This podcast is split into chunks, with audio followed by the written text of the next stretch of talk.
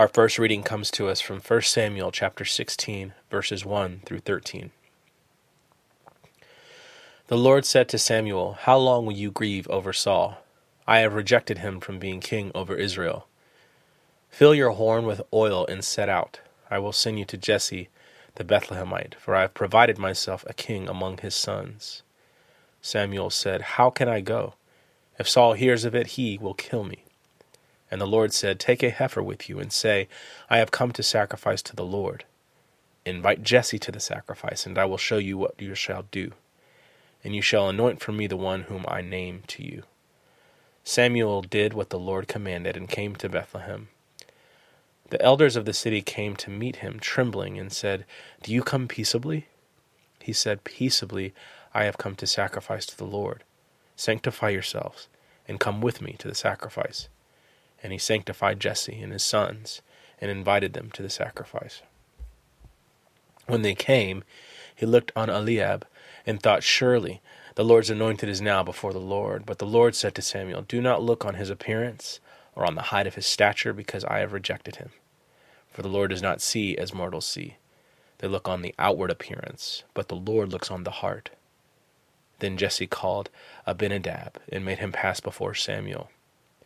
He said, Neither has the Lord chosen this one. Then Jesse made Shammah pass by, and he said, Neither has the Lord chosen this one. Jesse made seven of his sons pass before Samuel, and Samuel said to Jesse, The Lord has not chosen any of these. Samuel said to Jesse, Are all your sons here? And he said, There remains yet the youngest, but he is keeping the sheep. And Samuel said to Jesse, Send and bring him, for we will not sit down until he comes here. He sent and brought him in. Now he was ruddy, and had beautiful eyes, and was handsome. The Lord said, Rise and anoint him, for this is the one. Then Samuel took the horn of oil and anointed him in the presence of his brothers. And the Spirit of the Lord came mightily upon David from that day forward. Samuel then set out and went to Ramah. This is the word of the Lord.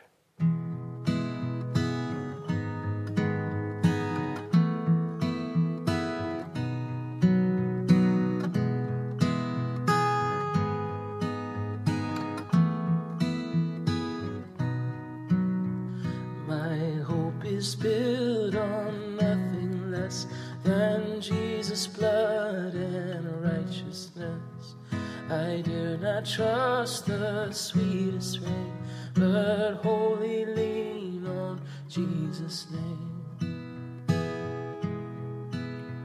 On Christ the solid rock I stand, all the ground is sinking sand, all the ground is sinking sand.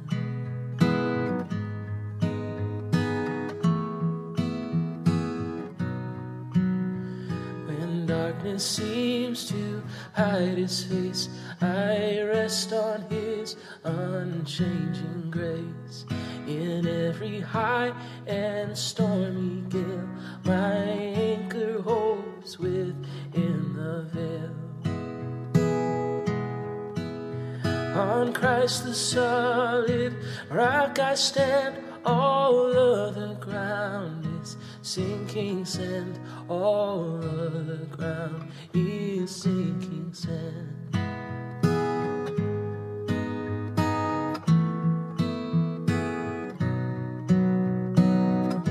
All other ground is sinking sand.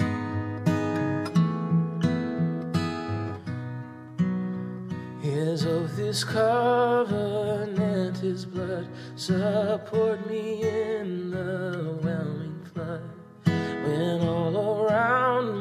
Soul gives way, even is all my hope and stay.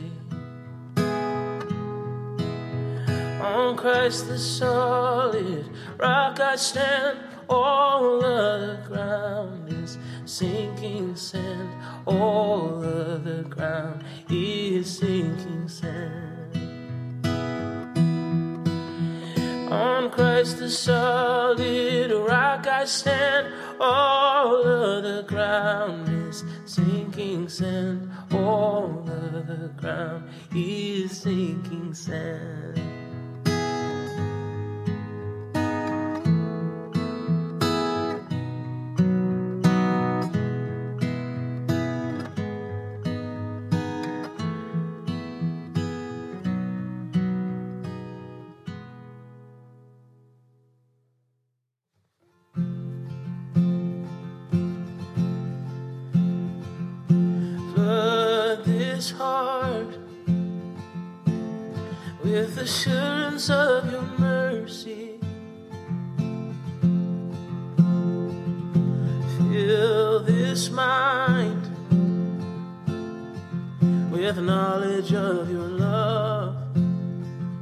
Yes,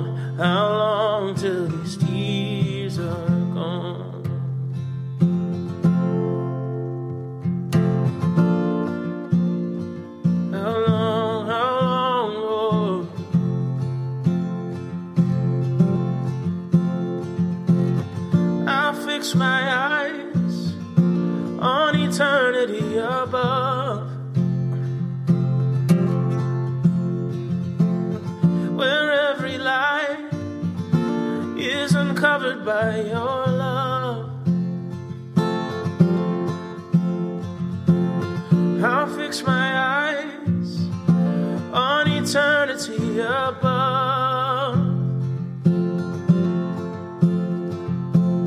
where every lie is uncovered by your love. where every lie, every shadow is uncovered by your love. Where every lie, every shadow is uncovered by your love. Lord, you hear the pleading of the faithful. I search for you. Hide not your face.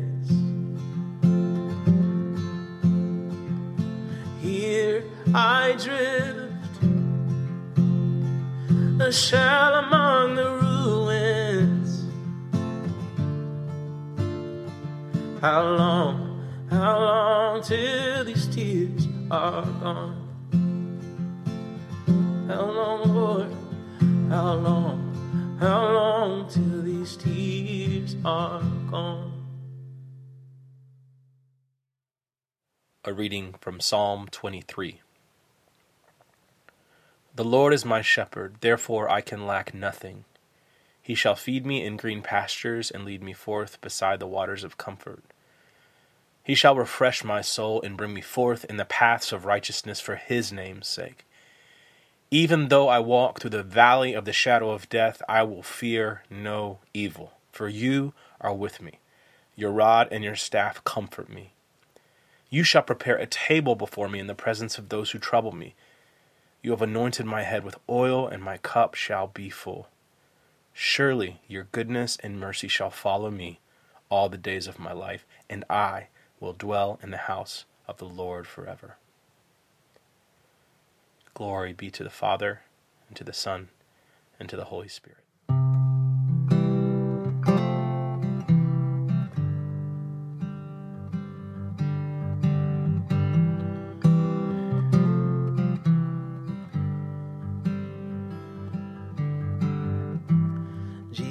Jesus, Lamb of God,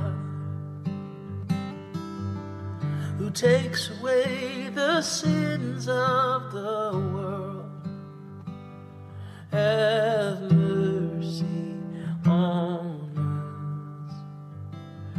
Have mercy on us. Jesus,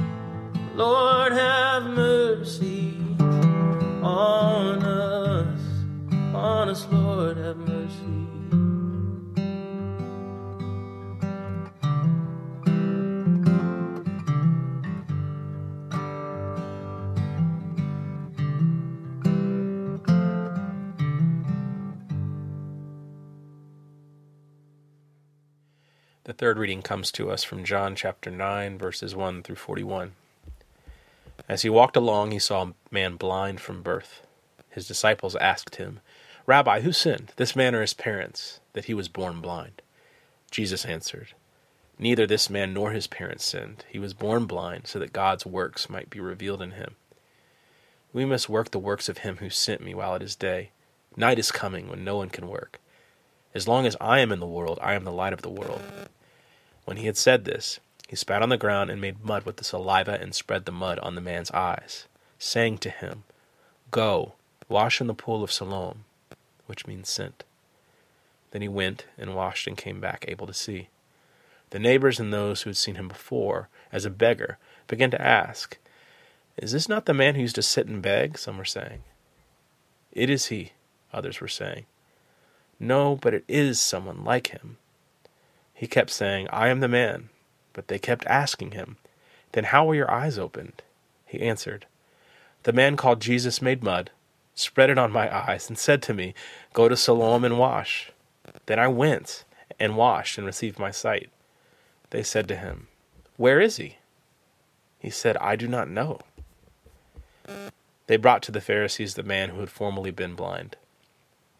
Now it was a Sabbath day when Jesus made the mud and opened his eyes. Then the Pharisees also began to ask him how he had received his sight.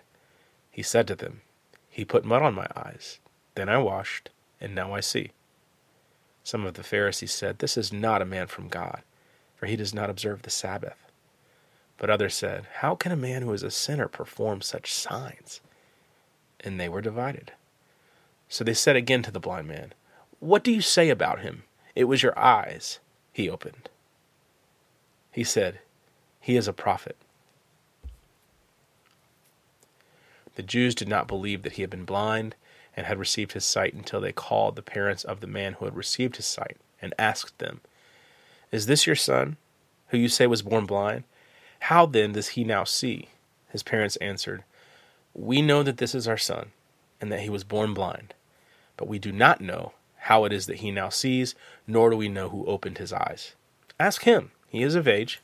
He will speak for himself.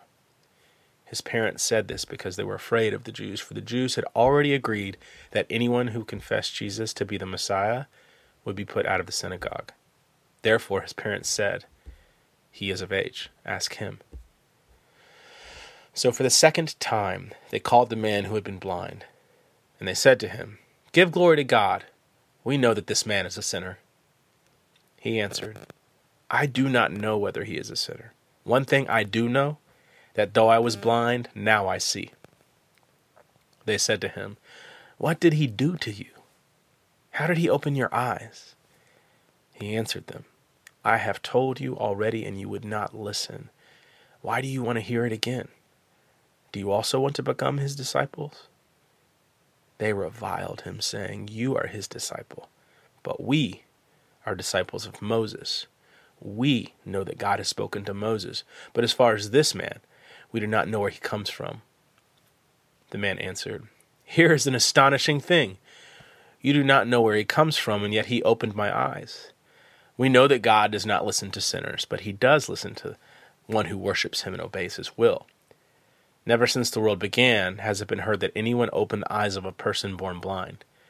If this man were not from God, he could do nothing. They answered him, You were born entirely in sins and you are trying to teach us? And they drove him out.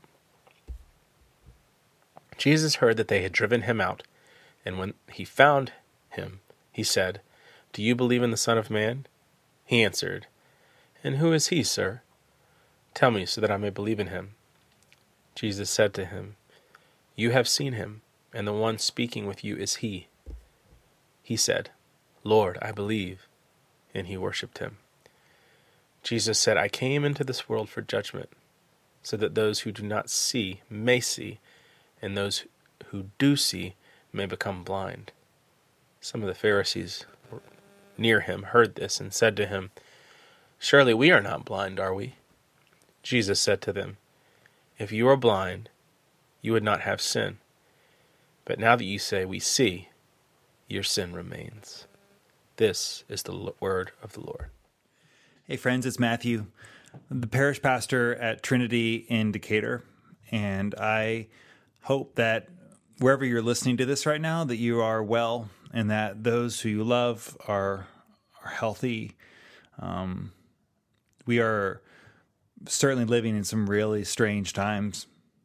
Every day, I think it sinks in a little deeper the magnitude of just how long and disruptive and difficult uh, this season's going to be. And so with that comes a whole bunch of uncertainty and and fear.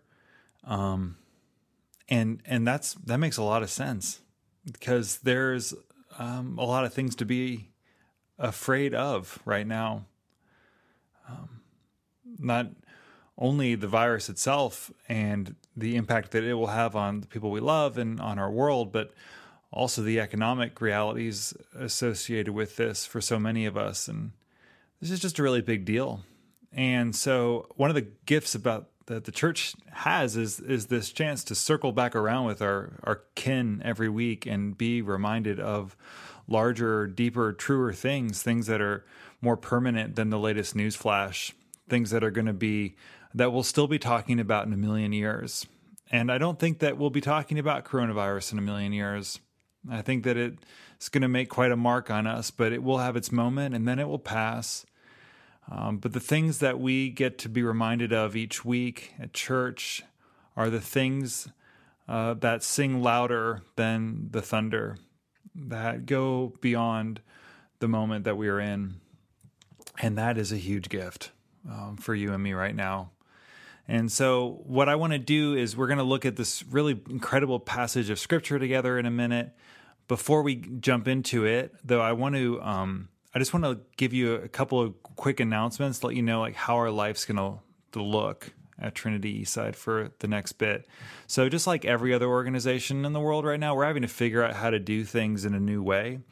We've been leaning into some virtual gathering tools, platforms like Zoom and Google Hangouts, and it's gone really well so far. Like this last Tuesday, we had our first ever Tuesday morning prayer meeting through Zoom. And I woke up, um, and a bunch of other people woke up, and at 7 a.m., we were all there in a Zoom room, and we prayed together. And I, I think one of the things that's been really surprising to me in this season is just how much it is meant to see a person's face and hear their voice. Because um, this is really isolating, this whole thing and um, and some of some of you I know like are listening to this, and you have no one that you see throughout the day. So it's just really important during this season that we are finding ways to connect with one another and uh, to have some spiritual life with one another. So we're going to do uh, prayer meetings at 7 a.m. on Tuesdays and Thursdays, and the the the Google Hangout room where that will happen is on the Weekly Reader. We're also going to be having office hours where people can sign up to have uh, virtual meetings with Jenny Seibel, one of our pastors, or myself. So we have slots available every day for half hour meetings, and you can sign up um, for one of those slots uh, at the link that is in your weekly reader. And um, it doesn't have to be like some huge theological question you want to ask. It can just be the, the, desire to have a connection, to pray with someone. And I would just hope you'll take advantage of those opportunities. We're going to keep doing the office hours as long as we're not able to meet on Sundays. Finally, uh, next Friday, we're going to try something new. We're going to do sort of a live stream environment where I will share a, little um, like thought and uh, but then there'll be space for Q and A and kind of just a chance to connect. So uh, I think I don't know if we're going to do. I don't know exactly what platform we're using for that. It'll all go out in the weekly uh, to the weekly uh, subscribers, and so if you're curious in that, you need to um, just keep keep your eyes open. It's important probably to get our weekly reader right now. If you don't get it and you want to know what's going on, it's going to be the best way for us to let you know how to connect into environments. And so you can subscribe at atltrinity.org, go to the bottom of the page, hit subscribe, go to the next page, hit east side, and then that's where you can sign up to get um, all the emails on, on what's going on on the east side. So um, we're going to look at a passage today from Romans 8. It's an incredible passage and there's literally no way to teach like how much goodness there is in this in in 20 minutes and um, I'm not really going to try. Uh, there, there's one, there's one thing that's really stood out to me in this that feels like maybe it's a word for us right now. Um, but Romans eight is like it's like Mount Everest in the New Testament. It's um, it's it's just like it, it's at least Mount Everest in Paul's writing. It's it's the best of the best, and it is so beautiful and poetic. And you could spend a whole lifetime just uh, trying to plumb its depths. Um, and so, what we're going to do is read eleven verses of it, and then I'm going to pray, and then we will um, just kind of think about one thing from it together. Um, Paul writes in Romans eight, verse one.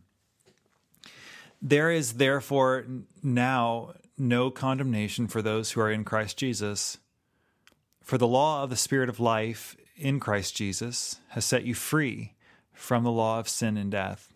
For God has done what the law, weakened by the flesh, could not do. By sending his own Son in the likeness of sinful flesh, and to deal with sin, he condemned sin in the flesh, so that the just requirement of the law might be fulfilled in us, who walk not according to the flesh, but according to the Spirit. For those who live according to the flesh set their minds on the things of the flesh, but those who live according to the Spirit set their minds on the things of the Spirit. And to set the mind on the flesh is death, but to set the mind on the Spirit is life and peace. And for this reason, the mind that is set on the flesh is hostile to God. It does not submit to God's law. Indeed, it cannot. And those who are in the flesh cannot please God. But you are not in the flesh, you are in the Spirit, since the Spirit of God dwells in you. Anyone who does not have the Spirit of God does not belong to him. But if Christ is in you, though the body is dead because of sin, the Spirit is life because of righteousness. And if the Spirit of Him who raised Jesus from the dead dwells in you, He who raised Christ from the dead will give life to your mortal bodies, also through His Spirit that dwells in you. This is the word of the Lord. Thanks be to God. And so, Lord, we remember this morning as we come to you that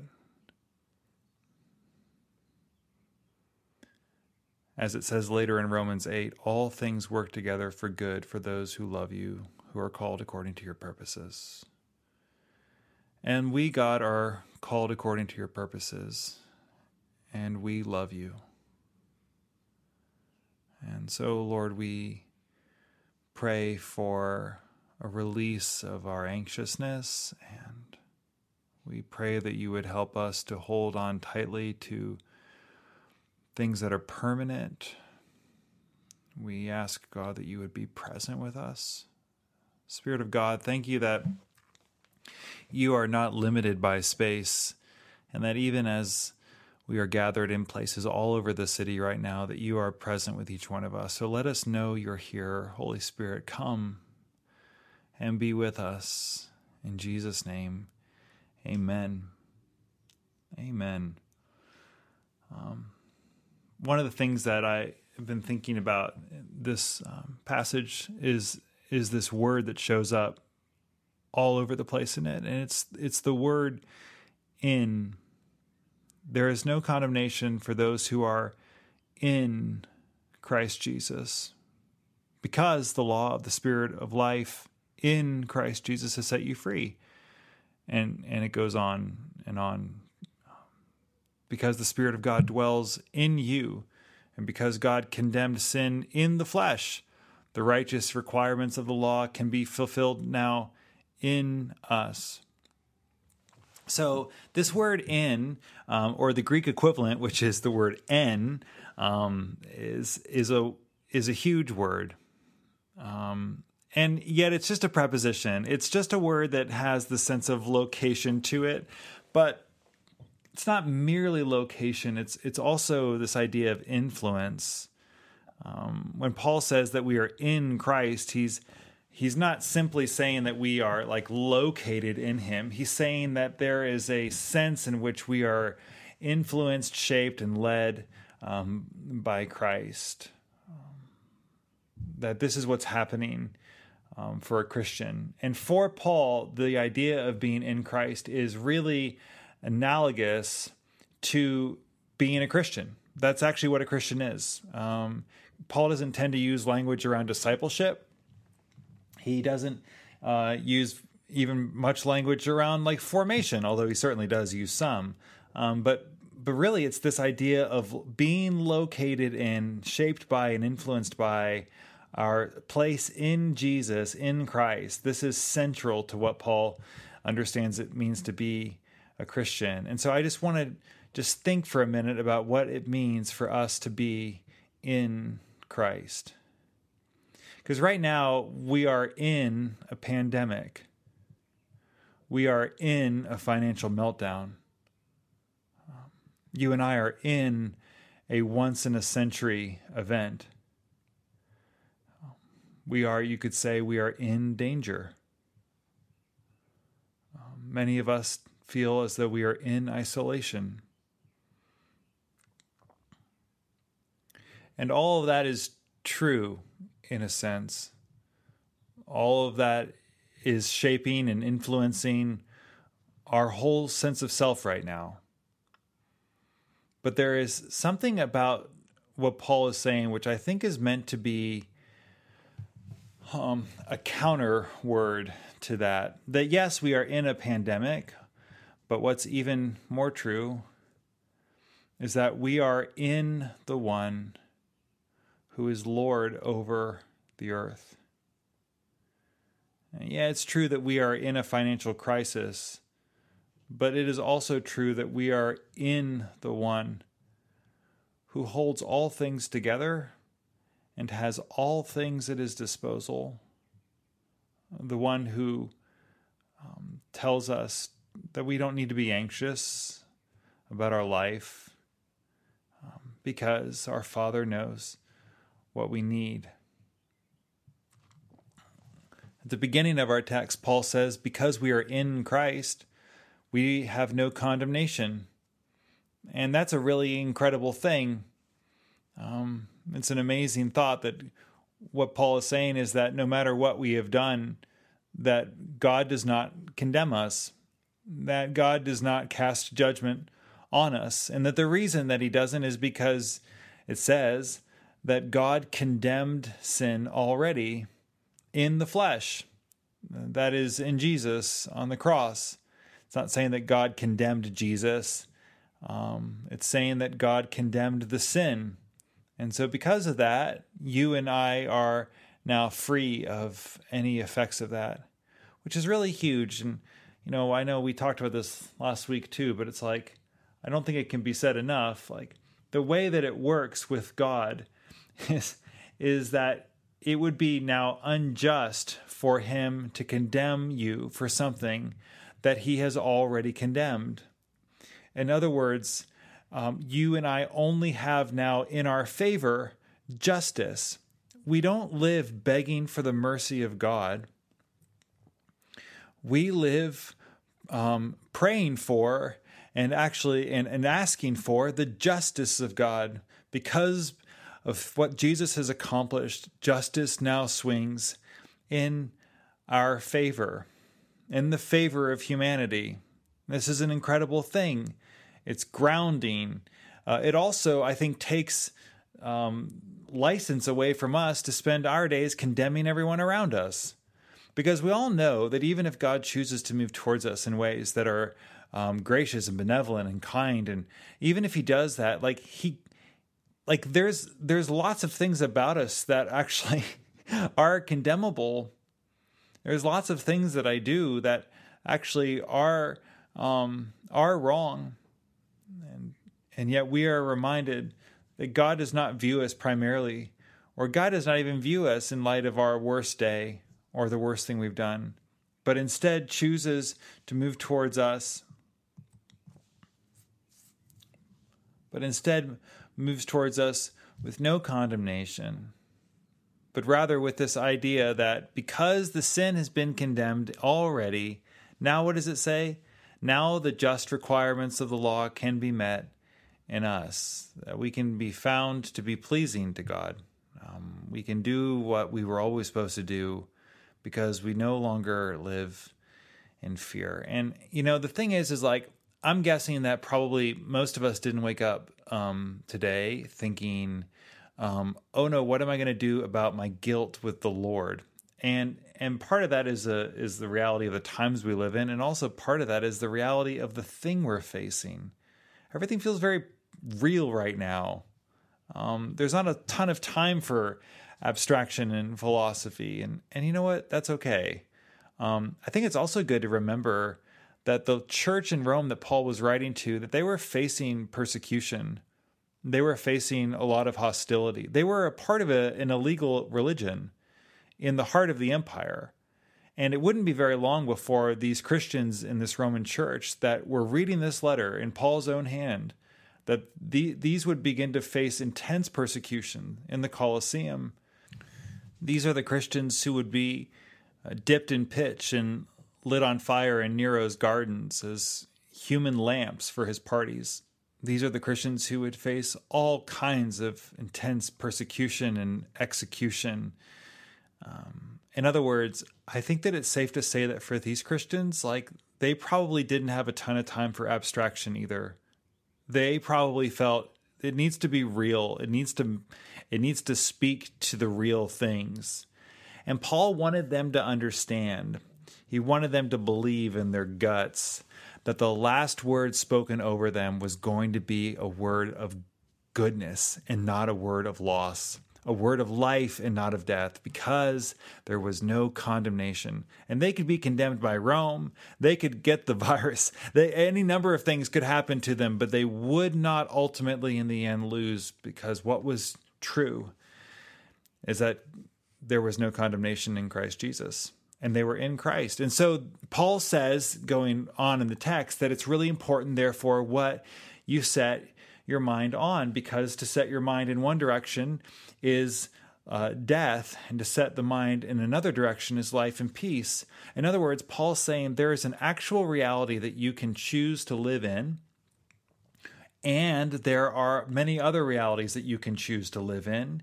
And what you choose to do with your mind, what you choose to meditate on, to think on, um, what you ponder in uh, on as, as you fall asleep. This is like a rudder of a ship. It is it is absolutely driving and directing the course of your life. He says it uh, very simply: to set the mind on the flesh is death, but to set the mind on the spirit is life and peace.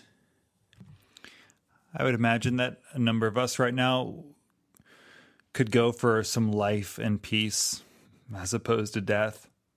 It's so easy right now to just have stories of darkness and death wrap themselves around my mind all day long. It can feel like that is the last word, that there is nothing really beyond this, or nothing certain, and that means that the loudest thing is the uncertainty. To set the mind on the Spirit is life and peace. My friend sent me this prayer this week. He's been going through a lot. He's he's my age and he's already had cancer twice, multiple surgeries. And the way that he and his family have um, gone through this has been amazing to watch. So, anyway, he sent me this prayer. It's this contemplative practice called the welcoming prayer. It's a way of just acknowledging in the moment that you're in, in the insanity of it, the craziness, the chaos of it, that God is here. And so the welcoming prayer is is a chance to just sort of take a pause, like take a beat and re-ground yourself that God is with you. And one of the ways that um, he said that he uses it is he, he prays, Oh God, grant me the grace to live in that space between impulse and action. Um, that I would just be a person who's able to be in this moment right now, um, not impulsively, um, not reactive, um, also not just charging ahead, but listening, um, being open, remembering that you hold all things together, including me and my life, and begin to let the anxiousness, to begin to let the death sort of wash off of you. The one thing that we all have right now is time to think. Uh, with with a few exceptions, some of you are working harder than you've ever worked in your life. Um, but a lot of us find ourselves just trying to figure out how to make sense of this whole thing. Welcome God into that space. Set the mind on the Spirit.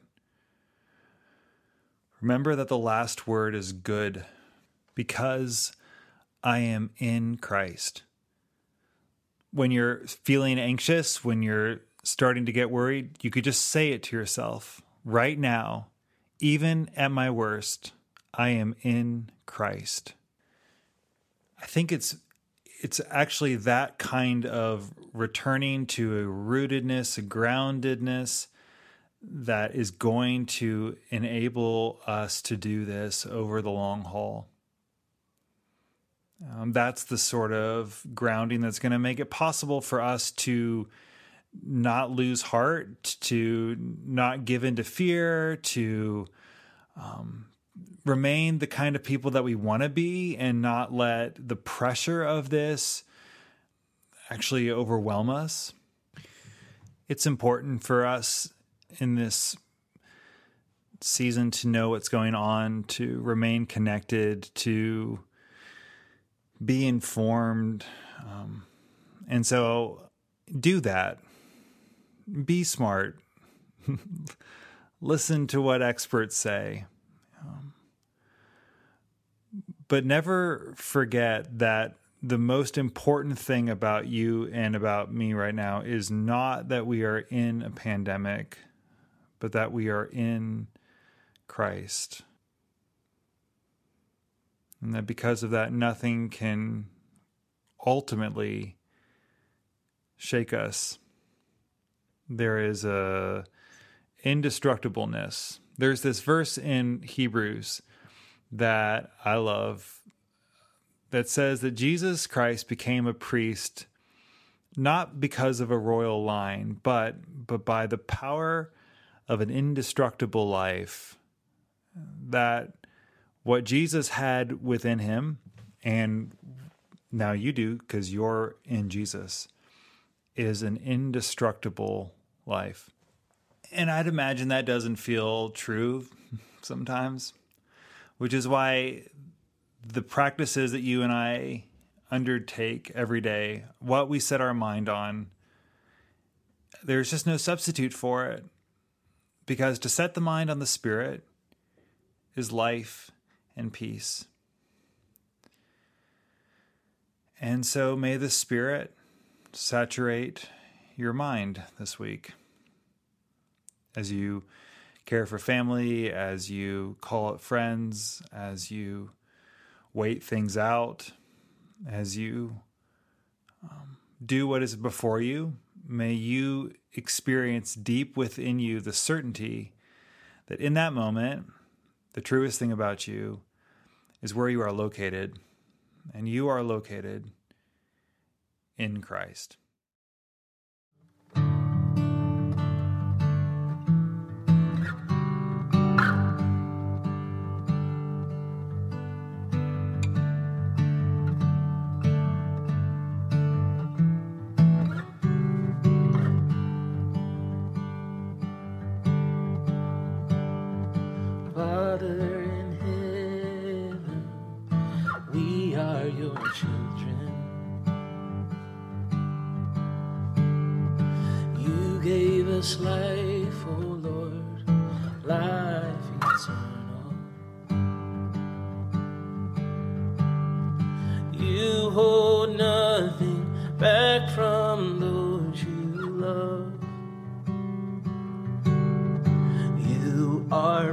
Father in heaven, we are your children. first and the last, oh Lord, you know us deeply. You search our hearts, we trust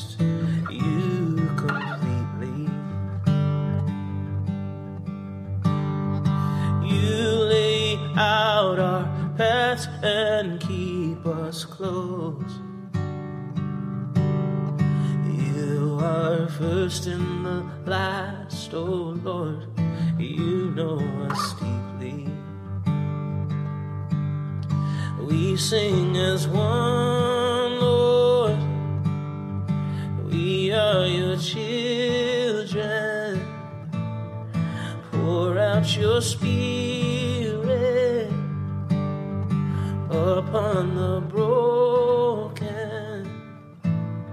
and all loving Father, come and draw near us. We see your glory and know that you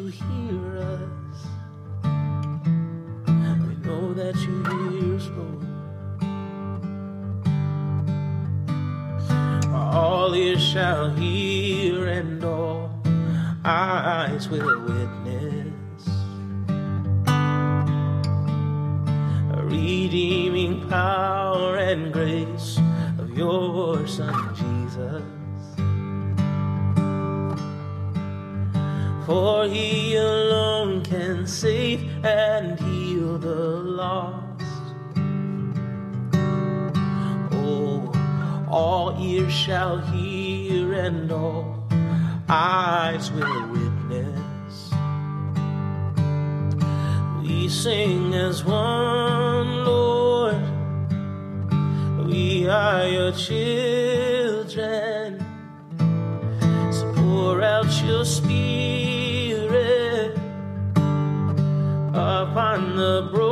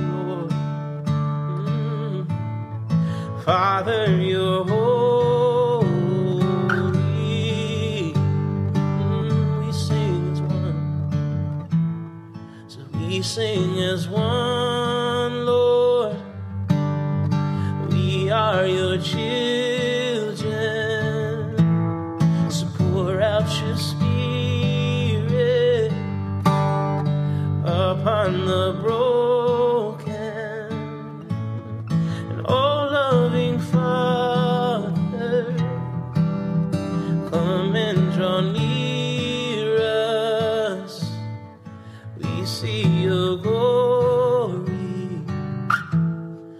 know that you hear us. We sing as one, we sing as one, and know that you hear